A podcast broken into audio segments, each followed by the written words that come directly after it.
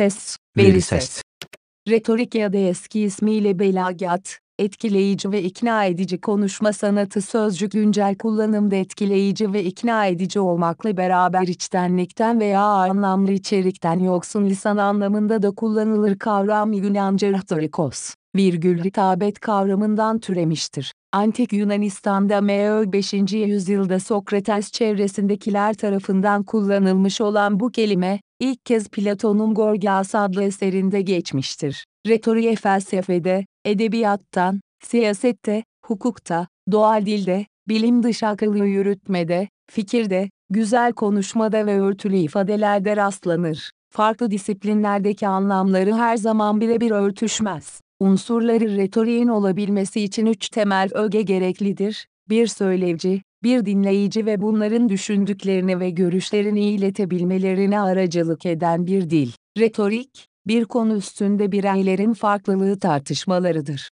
Retorik aracılığıyla, benzerlik, farklılık, kendimizin veya başkasının benzerliği, bunları donduran toplum, bunları yasallaştıran ve kimi zaman sarsan siyaset, bunların içlerinde dalgalandığı psikoloji ve ahlak tartışılır. Retorik, bireyler arasındaki benzerlik ve farklılıklar üstünde durur ve mesleğini somutlaştıran özel, kesin sorular aracılığıyla bu sorunu işler. Retorikle insanlara, onların durumlarına, onlarda bulunduğunu sandığımız özelliklere, onlarda bulunmasını istediğimiz ya da reddettiğimiz özelliklere hitap ederiz. Boyutları retoriğin logos, patos ve etos boyutu vardır. Etos, ben simgesi, karakter, yaşam ve amaç tercihidir. Etos hatiptir, daha doğrusu hatibin erdemidir. Söylevcinin mesleği ya da sosyal kökeni ne olursa olsun ahlaken herkese örnek olması gerekir. Etos, Latince mores, ahlak, anlamındadır. Yani güzel konuşan kişi ahlaksal yetiye sahip olmalıdır. Söylevci tartışma yaratan ve üstünde tartışılan sorulara cevap vermesi gereken kişidir. Söylevci karşı karşıya bulunduğu sorunsala göre kendisini gizler ya da gösterir, silinir ya da çarpıcı biçimde sergiler. Temkinlidir veya öyle görünür patos, söylevcinin kandırmak, razı etmek, heyecanlandırmak ya da büyülemek istediği dinleyiciyi niteler. Patos dinleyicinin duygulanımıdır. Etos cevaplara gönderme yapar, patos ise soruların kaynağıdır. Yani dinleyici çekingendir, kendi duygularının ve söylevcinin etkisinde kalır logos, dinleyici ve söylevciyi kendi kurallarına bağlar. Dinleyiciyi güçlü kanıtlarla ikna eder ve güzel üslubuyla onun beğenisini kazanır. Soruları ve cevapları farklılıklarını koruyarak açıklayabilmedir. Retorik, kendi içinde bir bilgi bütünü oluşturmaktan çok kendi dışındaki bir nesneye, düşüncenin gerçeklikle, önermelerin verili bir olguyla uyuşmasına yani doğruluğa, alettayıya, erişme yolu, yordamıdır. Retoriğin nesnesi olan doğruluk türü bilimsel tanıtlamayla, Latince, demonstratio, doğruluğu bilinen öncüllere dayanarak yapılan çıkarımla gösterilemez. Konuşanla dinleyeni ortak varsayımlar temelinde buluşturan olası öncüllere dayalı çıkarımla ancak yaklaşık olarak betimlenebilir. Antik retoriğin kurucu ilkesi bu yüzden, doğruluğun zorunlu olarak ancak belli koşullarda, belli kişiler içinde geçerli olduğu biçimindedir. Tarihçi antik Yunan toplumu sözlü kültürün egemen olduğu bir toplumdu. Hukuk, eğitim, siyaset, felsefe konuşmaya dayanır. Antik Yunanların doğal bir konuşma yeteneğine sahip oldukları söylenebilir. Nitekim daha Homeros'ta kahramanların olağanüstü söylevleriyle meclislerde ve toplantılarda halkı etkilediklerini görüyoruz. Fakat anlık bir ilhamla doğan ve iz bırakmadan kaybolan bu söylev ile söylevcinin hiçbir şeyi tesadüfe bırakmadan belirli bir düzene göre hazırlayıp yaptığı konuşmalar. Yani edebi bir tür halindeki söylev ancak 5. yüzyılın sonlarına doğru ve özellikle 4. yüzyılda gelişmiştir. Yani söylev bu çağda henüz doğal bir yetenek halindedir. M.Ö. 5. yüzyıla kadar bir konuşmayı belli bir düzen göre hazırlamayı, özenle seçilmiş kelimeleri kullanarak sonuca varmayı öğreten bir söylev doktrini yoktu. Retorik kuramının doğuşu doğrudan demokrasiyle bağlantılıdır. Atina'nın siyasal, hukuksal yapısı retoriğin ortaya çıkması için uygun bir ortamdır. Özellikle M.Ö. 5. yüzyıl Atina'sında tüm yurttaşlar askeri görev dışında, yargıçlık gibi her türlü kamu görevini kısa süreli dönüşümlü olarak üstleniyorlardı. Her özgür yurttaş halk meclisinin doğal üyesidir, kenti ilgilendiren her türlü sorunla doğrudan ilgilenir. Bir dava açılacağında önce şikayet kamu görevlisine iletilir ardından halktan kurulu bir jüri önünde davalı ile davacı doğrudan konuşarak jüriyi ikna etmeye, yanlarına çekmeye çalışırlar. Davayı yürütecek bir savcı ya da savunmayı üstlenecek bir avukat yoktur. Davalı kendini savunmak durumunda olduğundan dolayı, kendini daha iyi savunabilmek için belli bir konuşma yetisine sahip olmalıdır. Böylece konuşma yetisine sahip olanlar sivrilip önder olabilir işte böyle bir ortamda retorik zamanla sanat haline gelebilmiştir. Demokrasilerde doğru ile yanlış kavramlarının içeriğinin belirlenmesi bir buyruğun konusu olmaktan çok bir toplumsal ulaşımın, Latince, consensus, sonucudur. Diktatörlükte retorik gereksizdir. Çünkü kişinin inanmak dışında bir seçeneği yoktur. Özgür biri seçebilir, seçiminin sonucuna gönüllü olarak katlanır. Retorik, antik dünya demokrasisinin desteği, yardımcısı olmuştur. Retoriğin tarihsel evriminde iki önemli sonuç doğmuştur. Demokrasilerde retorik özgür bir konuşmanın altında yatan törel ilkeleri alt üst edebilir, retorik retoriği yıkabilir, yıkmıştır da. Öte yandan uygun doğru retoriği oluşturma yolunda harcanan çabalar özgür konuşmanın en çok tehlikeye düştüğü dönemlerde gündeme gelmiştir. Atina dönemi retorik türünün edebi bir nitelik kazanması ve gelişmesi Atina'da olmuştur. Atina bu gelişme için çok uygun bir ortamdı. Çeşitli siyasi sorunlar halk meclislerinde incelenirdi ve bütün vatandaşların söz alma hakkı vardı. Özel davaların bakıldığı mahkemelerde ise vatandaşlar kendilerini savunmak zorundaydı. Bunların dışında siyasi veya hukuki amaçlı olmayan bir söylev türü daha vardı. Buna örnek olarak, vatan uğruna savaşırken ölmüş olan kahramanların öldüğü konuşmaları verebiliriz. O halde Atina'da retorik üç tür haline gelmiştir. Adli, hukuki, söylev, siyasi söylev ve serinmeme söylevi. Adli söylev adli davalar, özel davalar ve kamu davaları olarak ikiye ayrılırdı. Özel davalarda her iki taraf çıkarlarını kendisi korurdu. Kamu davalarında ise her vatandaş suçlayıcı olabilirdi, sanık da kendisini bizzat savunurdu. Fakat kendisini savunmayı beceremeyen kimseler için konuşmalar yazan logografi adlı yazarlar da vardı. Davacı bunlar tarafından yazılan konuşmayı öğrenip bir yargıçların önünde söylemekle yetinirdi. Ayrıca davalarda bugünkü avukatların görevini yerine getiren Sinegoros adlı kişiler de vardı. Halk Meclisi tarafından görevlendirilen Sinegoroslar, bazı siyasi davalarda şehrin çıkarlarını korurlardı. Atina'da bütün vatandaşlar yargı görevini yerine getirmek için seçilebilirdi. Seçilmek için 30 yaşın üzerinde olmak gerekiyordu. Yargıçlar her yıl halk tarafından yeniden seçilirdi. Bu yargıçların toplam sayısı 6000'e kadar çıkabiliyordu. Ancak bu yargıçlar kura yoluyla çeşitli mahkemelere dağıtılıyordu. En önemli mahkemeler şunlardı: Areospagos, Helaia Mahkemesi,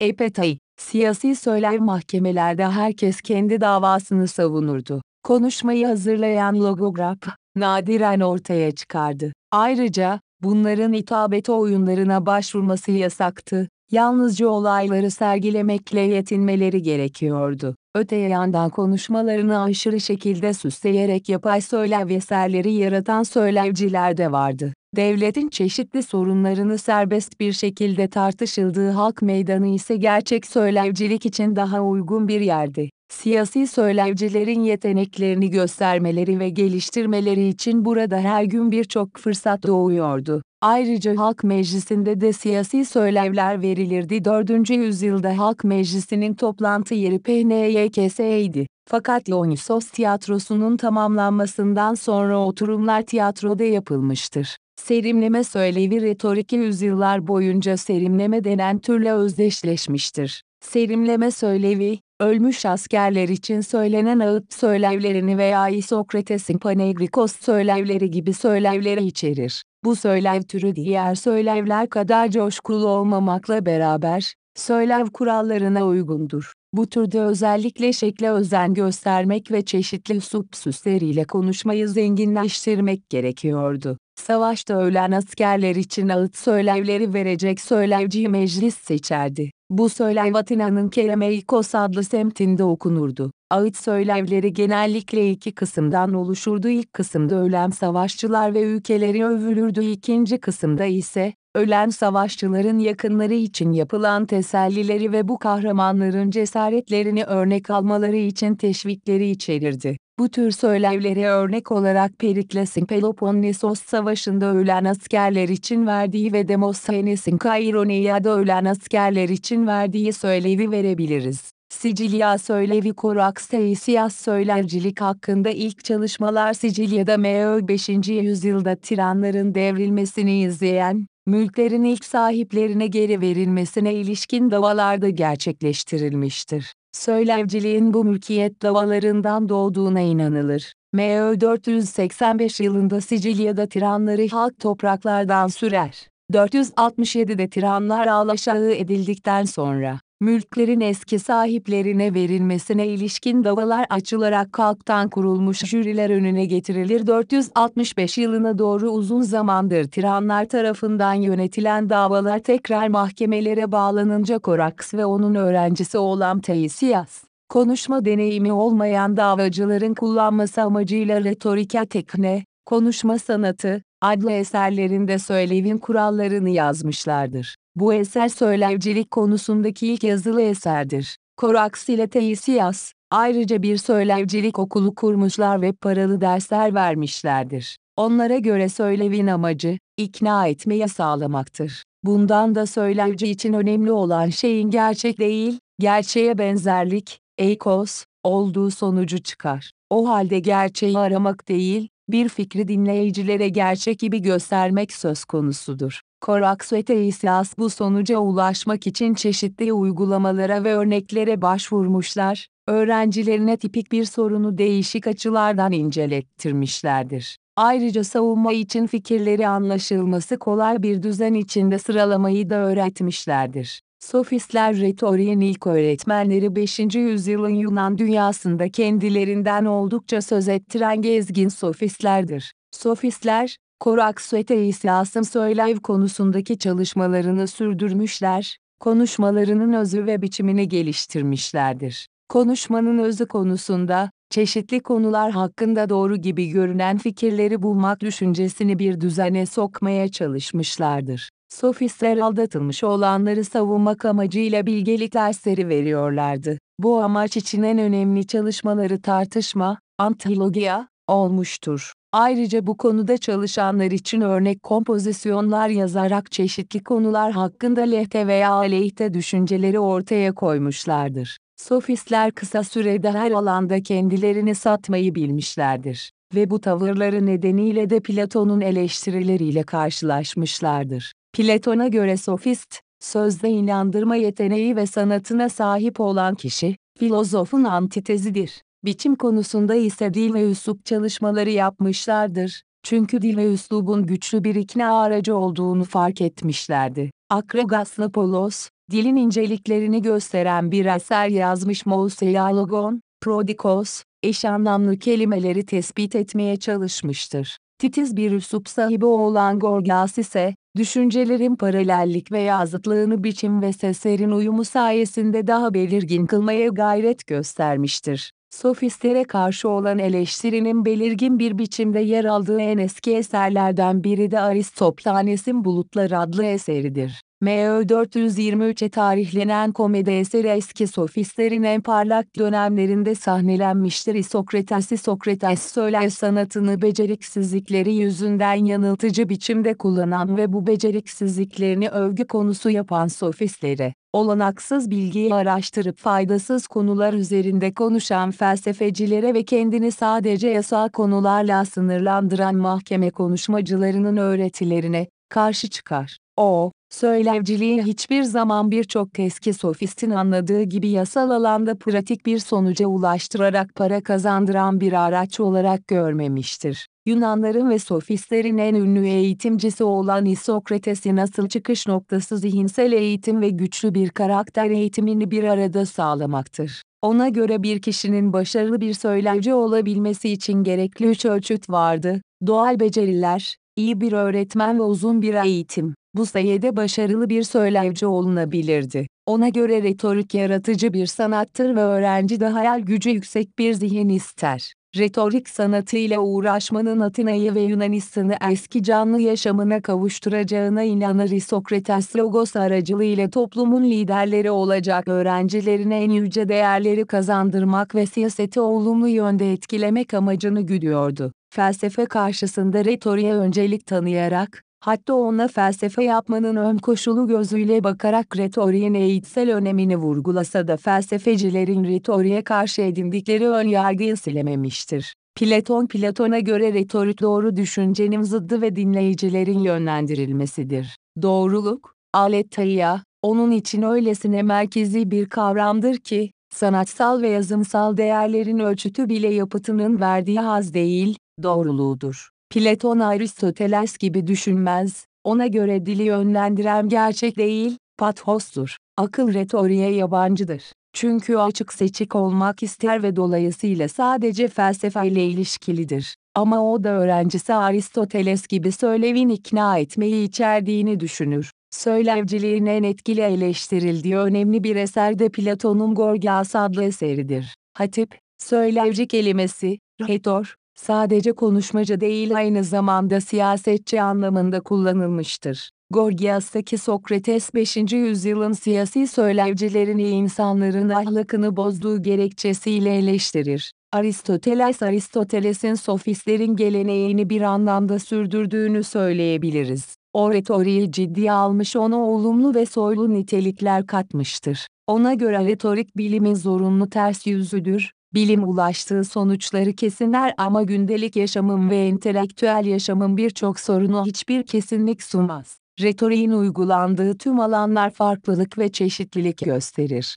Retorik, gerçek ve öğretilmeli olanın, doğrudan varlığın ve geri planda olanın içinde yer alır, Dolayısıyla retorik dinsel zihniyetlerin ama aynı zamanda şiir ve romanda değişmeceli anlamlarla oynayan edebi yaratıcıların önceliğidir. Aristoteles'in yazdığı iki kitap da söylev konusundadır. Ars Retorica'da kamu önünde yapılan konuşmanın, dinleyicinin beklentilerini de hesaba kattığı gündelik iletişimin yordamını işlerken, Poetica'da tam tersine söylevin alıcısının beklentilerinin göz önüne alınmadığı imgeleme dayanan iletişimin sanatsal yordamını işler ilkinde düşünce üstüne düşünce eklenerek söylem oluşturulurken, ikincisinde imge eklenerek yapı oluşturulur. Ars Retorica elimize eksiksiz geçen ilk retorik kuramı kitabıdır. Aristoteles kendi geliştirdiği mantık kuramını bu kitapta retoriğe uygulamıştır. Aristoteles'e göre retorikte üç büyük tür vardır ve bunlar edebiyattan,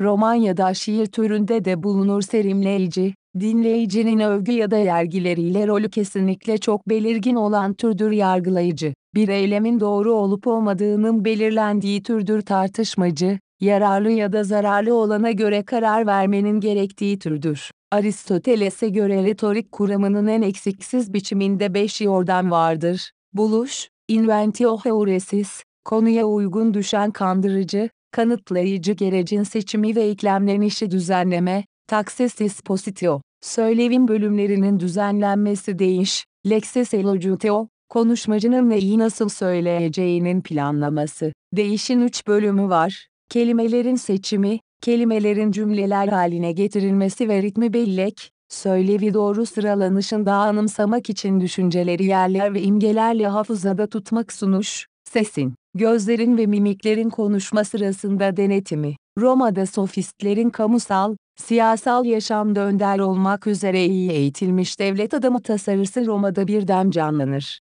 Bu konu üzerine Latince en eski kılavuz kitap Rhetorica ad Herennium'dur. Bazı kişiler Giornificus'un bazıları ise Cicero'nun yazdığını düşünür. Edebi, şiirsel ve duygusal türde, heyecan üstünde duran üslup figürleri teorilerini geliştiren ilk retorik Roma retoriğidir. Quintilianus Quintilianus'a göre retorik güzel konuşma sanatıdır. Hitap, ifade, insanın kendisi, niyet ve amacı ile ilişkilidir. O hem söylevin tüm yetkinliklerini hem de söylevcinin ahlakını kucaklar, Çünkü ona göre iyi insan olmadan gerçekten iyi konuşmak mümkün değildir. Ona göre patos ve logos, etosun hatiplik değerlerini örtüp biçimde katılsalar da ikincil gözükürler. Bu durumda güzel söz söyleme hem üslup etkilerine, logos, hem heyecana, hem de duyguya, patos, açılır. Cicero Cicero'nun retorik hakkındaki öğretisindeki temel önermelerden biri, iyi yetişmiş bir söylemcinin her konuda inandırıcı konuşacağı biçimindedir.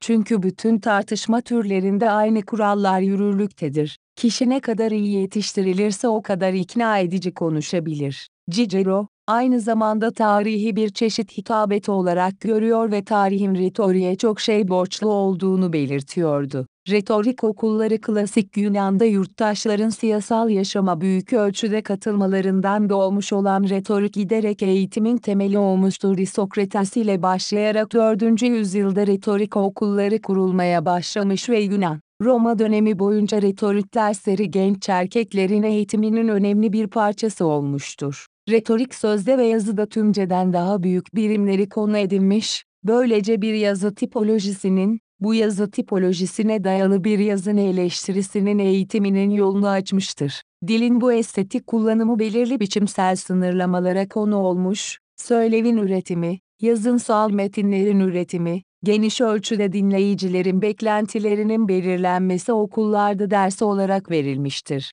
Edebi retorik edebiyat gösteriyle birlikte doğmuştur. O dönemde okunmaktan çok anlatılıyordu eserler. Uygun olan epik şairin anlattıklarını dinlemekten çok eserin kendisini izlemekti. Heyecan ve eğlence patosa bağlıdır. Retorik ve poetik uzun zamandan beri birleşmiştir ama çok açık seçik değildir bu. Aristoteles'e göre retorik olana ama olmayabilecek olana bağlıdır. Poetik ise olmayan ama olabilecek olana, düşsel olana bağlıdır. Edebi retorik ve gündelik yaşam retoriği arasındaki en büyük fark karşılıklı konuşma bağlamıdır. Edebi söylemin retoriğinde konuşan biri ve hitap ettiği dinleyiciler vardır ama fiziksel anlamda karşı karşıya gelen bir hatip ve dinleyiciyle birlikte gerçek anlamda bir söyleşme olmadığından bu boyutlar ancak şu ya da bu biçimde edebi metnin içinde yer alabilirler. Soru soran ve cevap veren olarak kimliklerini belirleyen işaretlerle varlıklarını, her halükarda ilişkilerini göstermek söz konusudur.